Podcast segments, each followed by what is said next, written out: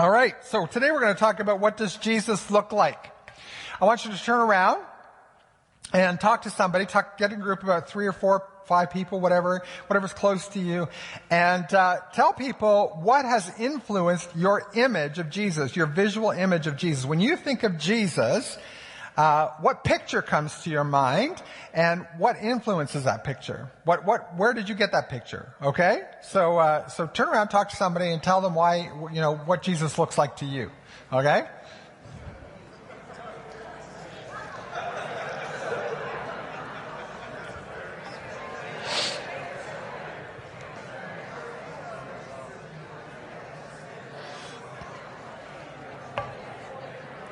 Alrighty.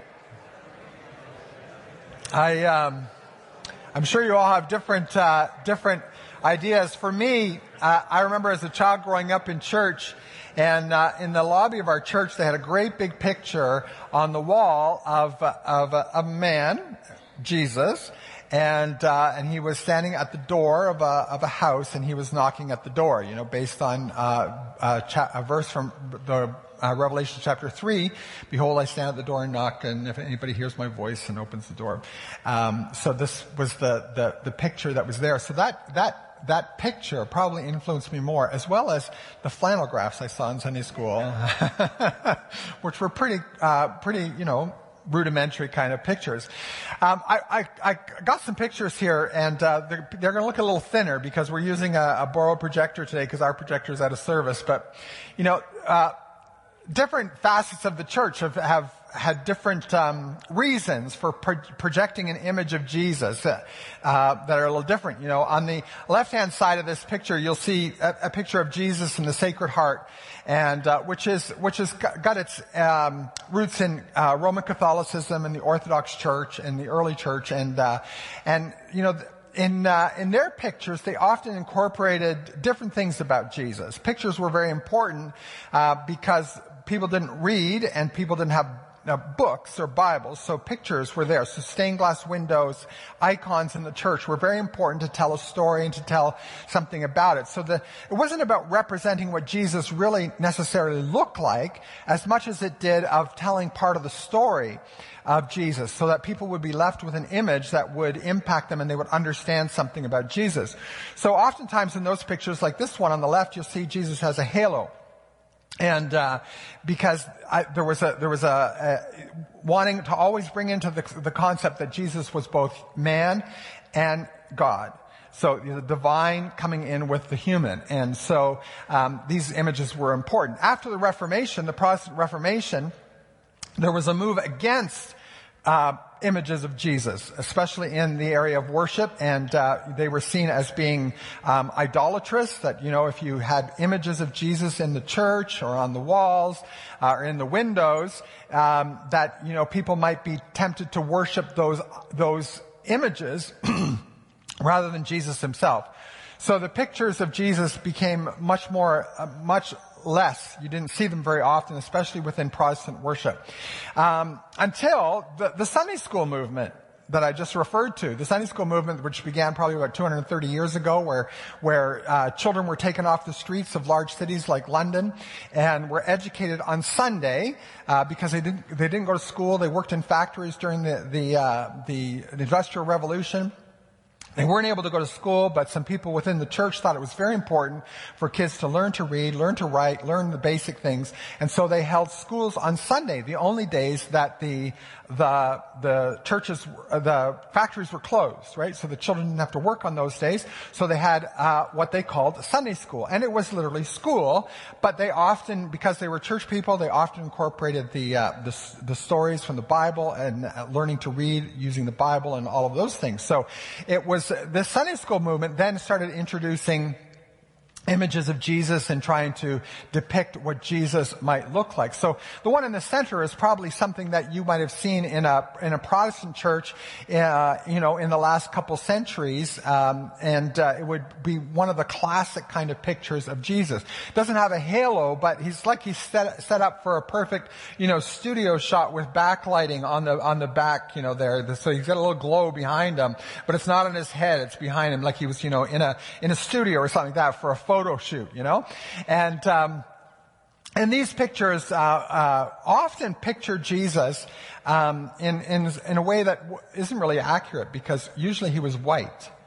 Uh, he had white skin, and uh, Europeans, and then in North America, often depicted Jesus having white skin, and part of that had to do with the fact that there was, you know, there was this very strong racist feeling against people of color, and uh, but the truth of the matter is, is Jesus was a man of color, um, being uh, you know, Jewish in the Mediterranean, um, he would look uh, more like some of your immigrant neighbors than he would look like most of us here in this room.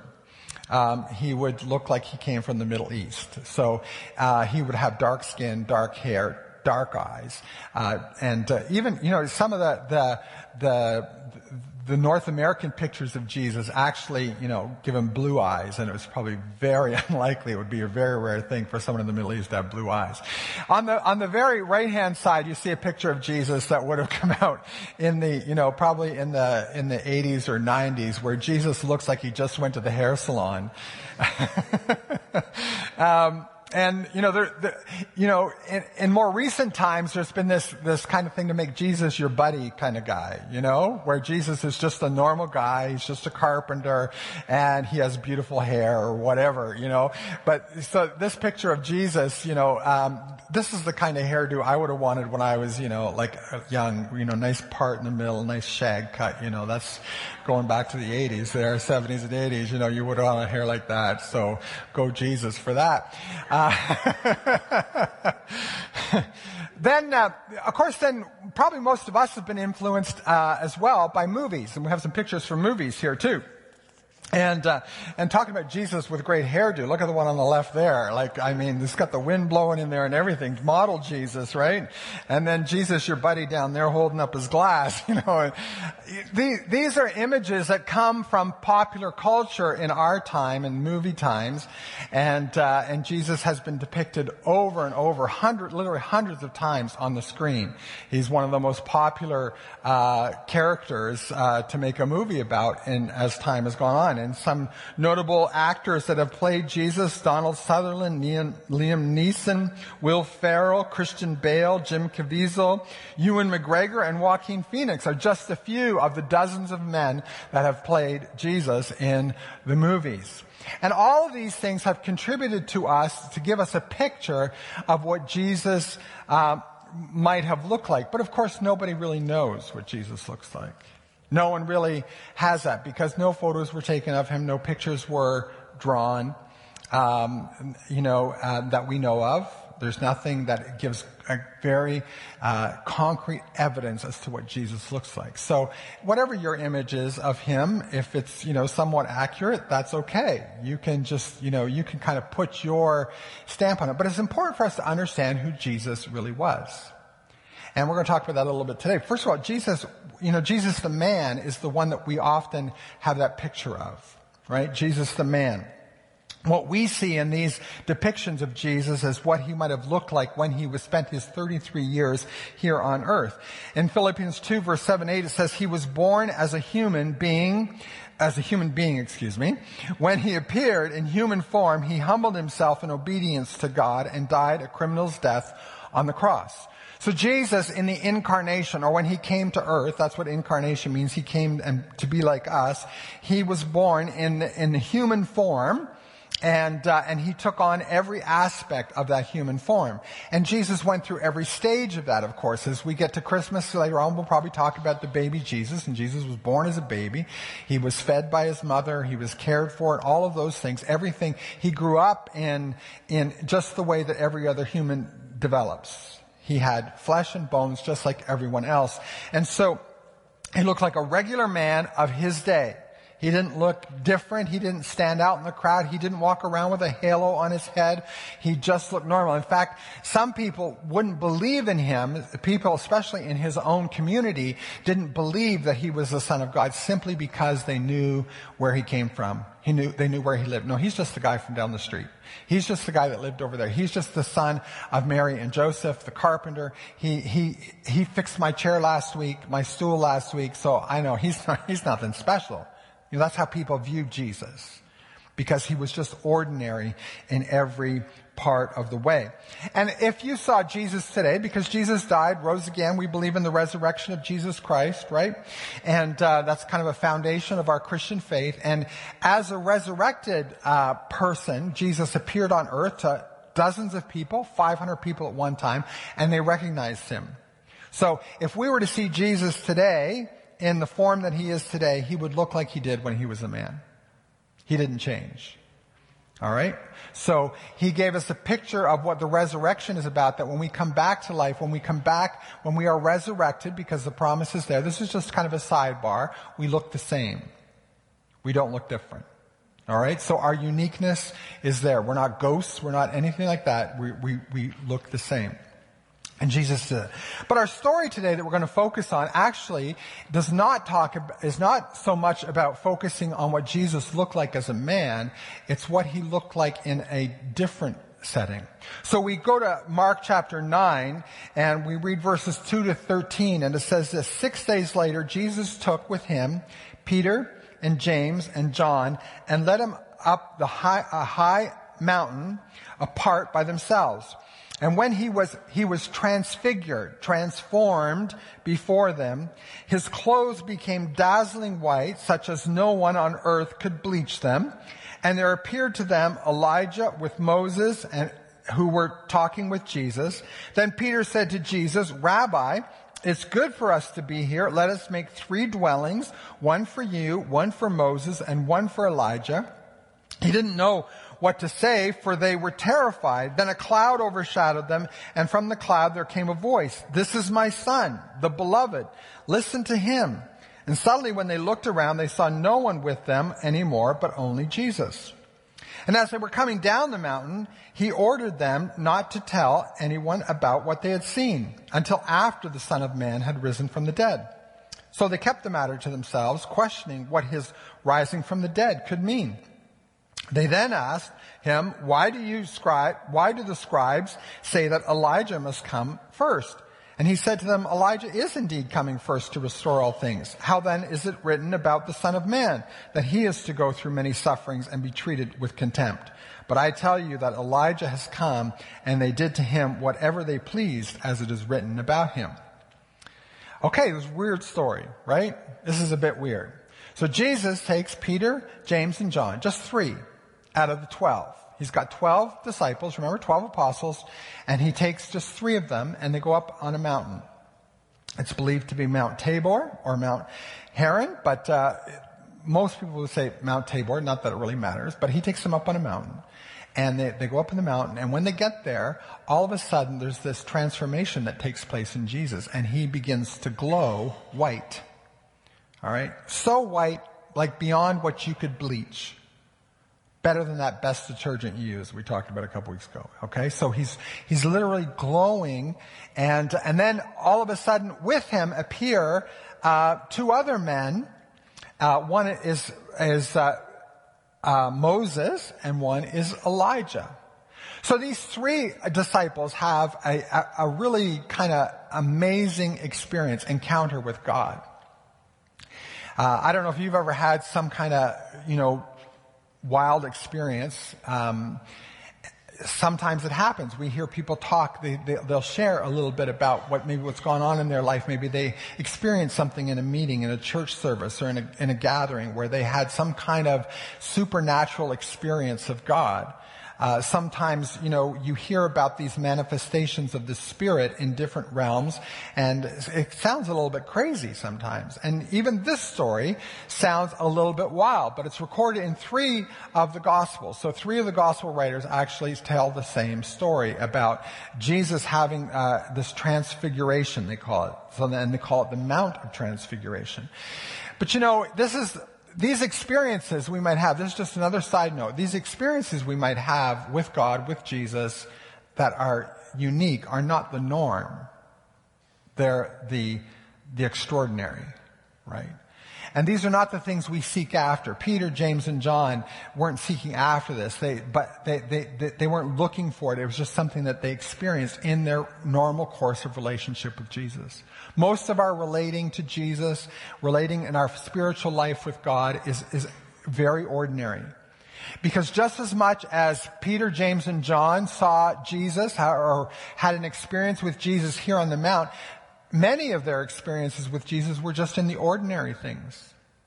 Like, like, uh, like Eric talked about this morning, uh, in the, in the Lord's Supper in that Last Supper. That was just an ordinary meal they were having. And in that meal, there was this, this, this, this unique depth of experience um, and relationship with Jesus as they took the bread and they took the wine together.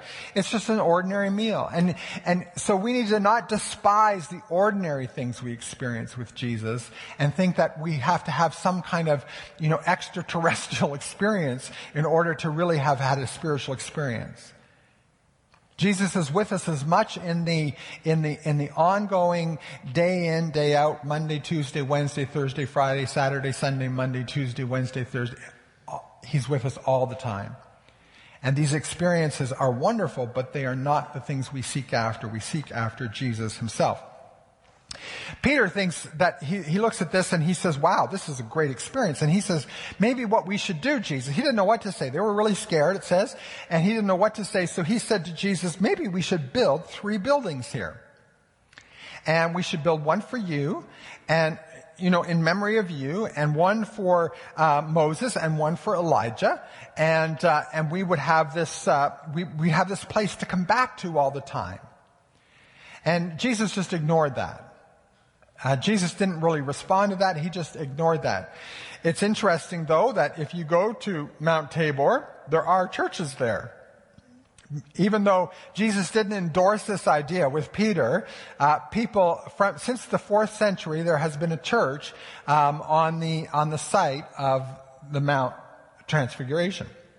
So, um, you know, we have this insatiable desire to memorialize every experience we have and try to, we, we, we, we tend to build buildings or some kind, put some kind of memorial up, some kind of statue or something like that. And, and then people keep coming to it expecting that maybe if they get there, they'll have that same experience. So there is a church there today. There are two churches actually. There's a Roman Catholic church and there's an Orthodox church on the mount. And the Roman Catholic church is the third one built since uh, the fourth century. There's one built in the fourth century, one built in um, in uh, 12 the 12th century and then one built in the 20th century 1924 it was completed and uh, so you can go to that mountain and you can go to that church but uh, jesus is no more in that church than he is anywhere else that's just a church and he's here just as much. Of course, there was this, this voice that came from heaven as well. That was like when Jesus was baptized, there was a, a voice that came from heaven, believed to be the Father, who said, this is my son.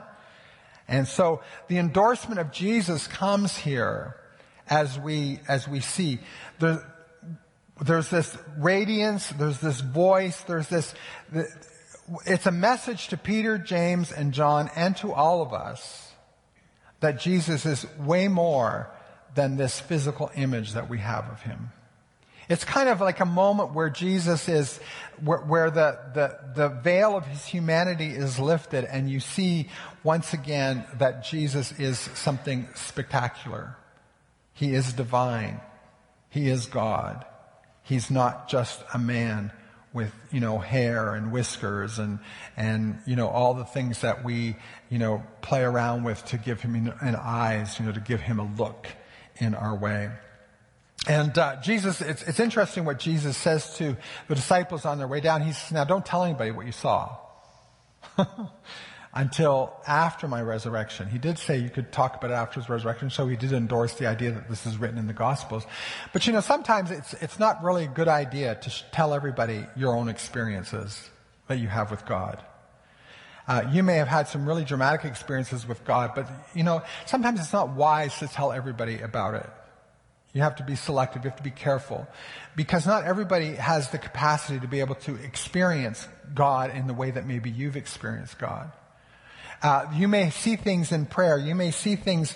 Uh, you may have you may have had some some really unique encounters with God um, that uh, might rival even something like this. But in, if you go telling everybody about it, it, it creates a distance with them and God. Sometimes it makes people feel bad. You know, sometimes it makes people feel about maybe there's something wrong with me because I haven't had that experience. I haven't had the same experience as you, or you haven't had the same experience as me. And, and people feel that they somehow are missing out. And, you know, it, I, I don't know, like, these three guys could have gone down to the, you know, to the other disciples and said, hey, hey, we got to go and you didn't. We got to see something. Um, they probably wouldn't, but how would the other disciples feel if they, why didn't Jesus take us? Why? And so sometimes we have to be really careful and, and, and you know, Jesus really kind of says to them, just be careful what you do with this information. Because not everybody is going to receive it in the way that you think they're going to receive it. And then they started to analyze it. Okay, then they started to analyze their experience and saying, wait, what's, what about Elijah was there? And they, you know, they, they remember the prophetic word that Elijah was going to come back before the Messiah. And, uh, and so they start questioning Jesus about that. And Jesus says, yeah, the scripture does say that Elijah is going to come, but he says he already came. And, you know, they're probably scratching their head, but Jesus is referring to John the Baptist. John the Baptist was the one that came before Jesus, preparing the way for the Messiah. That was his whole message, was, you know, I'm preparing the way. Here, the kingdom of God is at hand, repent. And so Jesus understood that what he, he tried to share with them, the things that they were, you know, trying to analyze and literalize from the scriptures even, the prophetic words that they understood, Jesus said, you need to, you need to open your eyes to see things at a different level. Not just by what you, what you can feel and touch, because in fact, Elijah has already come. And if you don't understand that, you missed it. You can miss the good things of God if you're, if you're so set. We talked about this a few weeks ago. If you're so set on things happening a certain way, and uh, you can miss it because this had already happened. Well, I tell you this story because it's important for us to understand or have a clear picture of who Jesus is. And we can take these pictures that we get from art, we can take these pictures we get from the movies, and we can take this picture of Jesus in this glorified, transfigured way. And what does it really tell us about Jesus? Not a lot. So I want to take you to a scripture that tells us exactly what we should think about Jesus and how we should assess who Jesus is. And that's found in Hebrews chapter 11, verse 3. This is what we need to see when we look at Jesus. This is the image we need to have in our mind when we think of who Jesus is. We don't look at the images of art or the movies or even this idea that Jesus is this radiant, um, uh, glowing light. That's not the thing that we focus on, but what do we focus on? Because Jesus said, and this is very important, Jesus said, if you've seen me, you've seen the Father. When we look at Jesus, we see what God is like. We have a clear understanding of what God is like. So the writer of Hebrews says it this way in Hebrews chapter 1 verses 1 to 3. Long ago, God spoke many times and in many ways to our ancestors through the prophets. And now, in these final days, he has spoken to us through his son. God promised everything to the son as an inheritance, and through the son, he created the universe and heaven. The son radiates God's own glory and expresses the very character of God, and he sustains everything by the mighty power of his command. And when he had cleansed us from our sins, he sat down in the place of honor at the right hand of the majestic God in heaven. The transfiguration, the story of the transfiguration is a, is a look underneath of the veil of Jesus' humanity. It's a, it's a look underneath of what, what God is like. And, and we see in that, we just see this, this blinding light. The same as Paul maybe saw on the road to Damascus. The same as Moses saw when he asked to see God and he just saw this, this image pass before him. We see that, but it's not really helpful if we don't understand who Jesus really is and what he really represents. Jesus is not just a, a man and he's not just some divine light. Jesus is God. And Jesus doesn't just tell us what God is like, He shows us what God is like by the way He lives His life. So we learn some things from this writer of Hebrews that we need to understand about Jesus. First of all, he refers to Jesus as the creator. John says that in the beginning was the Word, and the Word was God, and the Word was with God. In the beginning was Jesus. and Jesus was with God. At the beginning of the creation narrative, it says, uh, in the beginning, God created the heavens and the earth. And uh, it talks about, it talks about the idea, uses a plural form when it talks about God. And so there's this idea that God, in all of his personalities and all of his characteristics was there at creation and Jesus was part of that creation moment. This is not something, Jesus isn't a lesser figurehead in the, in the Godhead because he took on the humanity. He's not less than God. He is God. It also says that Jesus is the Word. Uh, it tells us Jesus. I think the significance that Moses and Elijah were there is because Moses represented the law, and Elijah represented the prophets, and Jesus represents the living Word. John again says of Jesus, He is the Word incarnate. He is the living Word. You know, some people say, you know, the Bible is our final authority, but the Bible is the Word. Well, that's not quite right. Jesus is the Word. Jesus stands here with Moses and Elijah as the fulfillment of the Bible. That doesn't make the Bible less. In fact, it makes the Bible more because Jesus actually, he endorses everything that's in the Bible and he, he takes that into himself. And when we, we, when we look at scripture, when we interpret scripture, we need to look at it through the lens of Jesus not through the lens of Moses and not through the lens of Elijah. Those spoke as men in their time and they spoke with that limited understanding. As the writer of Hebrews says, in ancient times, people saw and uh, through what they saw through the, the writers of the law and the prophets, which was very limited. But now we see through the eyes of Jesus. And Jesus brings to us the living word and Jesus shows to us what illuminates that word, that light that brings the word alive to us. Jesus reveals to us the character of God. He's that fusion of the glory of God and the humanity and of, of, the human creation. Jesus takes on the appearance of man, but he remains completely God, and he shows us what God is like. You want to know how Jesus reacts in certain circumstances? Look at Jesus. You want to you want to know how Jesus treats people? Look at Jesus. You want to know how God what God thinks about people today? Look at how Jesus thought about people and how he treated people. Jesus what does Jesus think about the Old Testament law and, and the Old Testament prophets? Jesus tells us very clearly. Jesus said they're good, but there's something better. Jesus often said when he referred to the Old Testament, he said, he said, you've heard it said, that, and he'll, you know, talking about scripture, he says, but I say, and he raises it up a notch. He never takes us down below the Old Testament. He always takes us above. He, ta- he, he calls something greater out for us. Jesus is the, the, the one that we, he's the lens that we look through. There's some things that where people will go and they'll take Old Testament, um, they'll take an old, a law from the Old Testament and they'll want to apply it today. But in order to do that, they have to get past Jesus and they kind of jump over Jesus. I think a good example of that, and this is my opinion, is um, those that, that stand in favor of capital punishment. Where, where you have people that use the Old Testament where uh, there's, there's many laws there are many times where, where in the Old Testament, in the Mosaic Law, where it says that people should die because of their sin. They should be killed for all kinds of different things. Some really odd things. And they'll take those Old Testament laws and they'll, they'll try to apply it to today, post Jesus.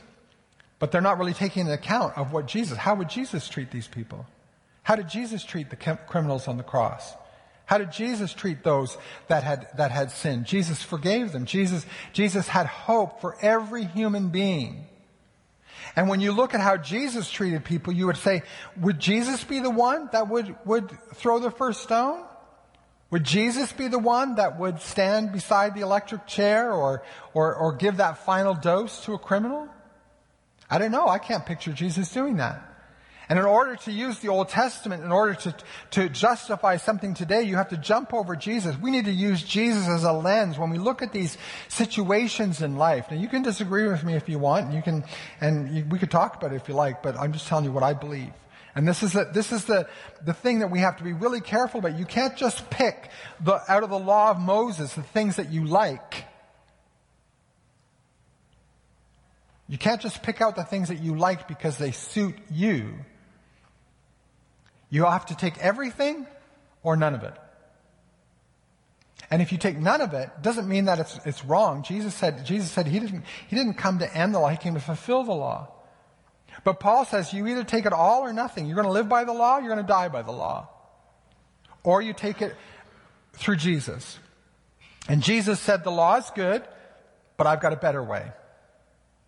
The law, the law was put there for a purpose, but I have a better way. I have the way of love. I have the way of grace. And, and you can't jump over Jesus and grab something out of the Old Testament and bring it here today and say this is what God, this is what God is like. You can't do that. You can't justify uh, a war using the Old Testament. You can't justify um, um, hatred or racism. You can't. You can't. You can't take any of these hot topics of our day um, and and say uh, this is what God. This is what God is like because this is what Moses said.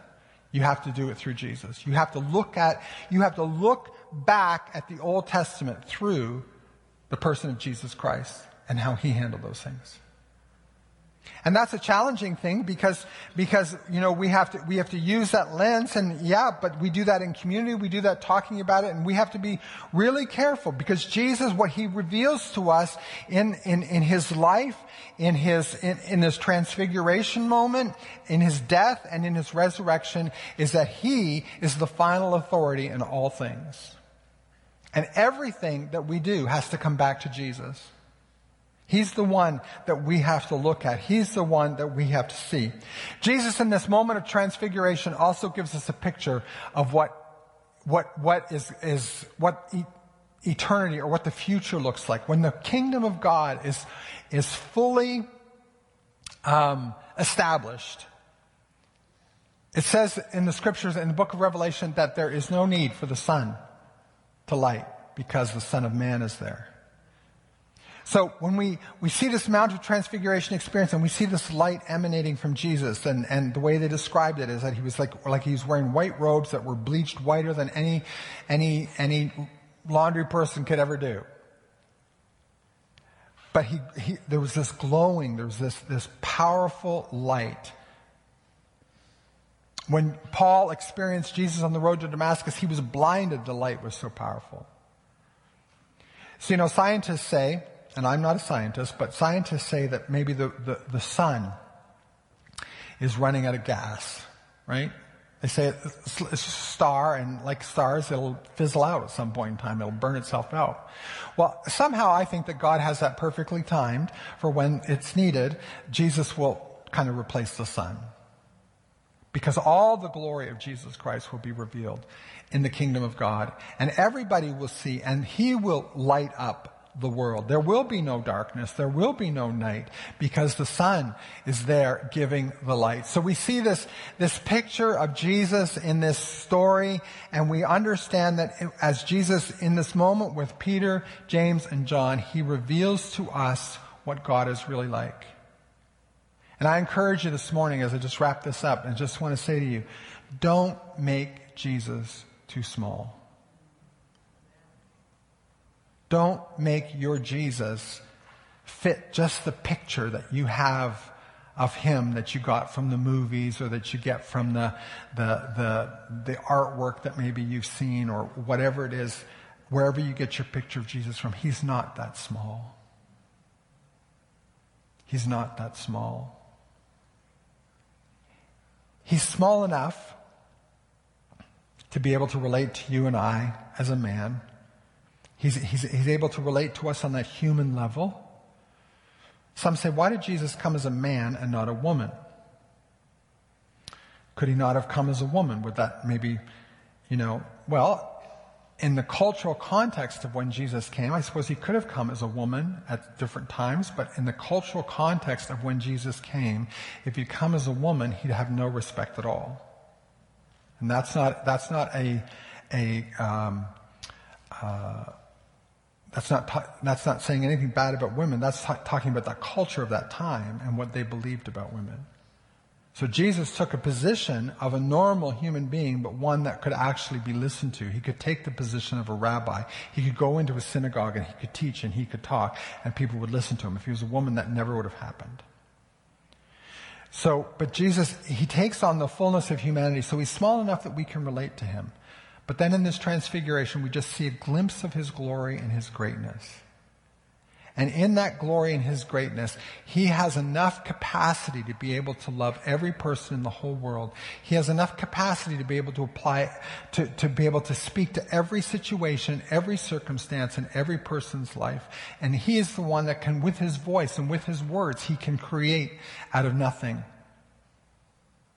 And so don't make Jesus too small. Don't make him some kind of third rate part of the, of the Godhead, that he's just the man side of it. No, Jesus isn't. He's, he's fully God. And he revealed that to Peter, James, and John, and he reveals it to us through the, the Gospels, that this is who Jesus is.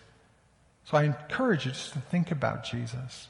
And think about some of the things you believe and some of the things that maybe you've been taught and some of the things that you, you wrestle with and, and think about them through the lens of Jesus. Look at them through that lens. You know, if I look through my glasses, I see things differently than I see when I take them off.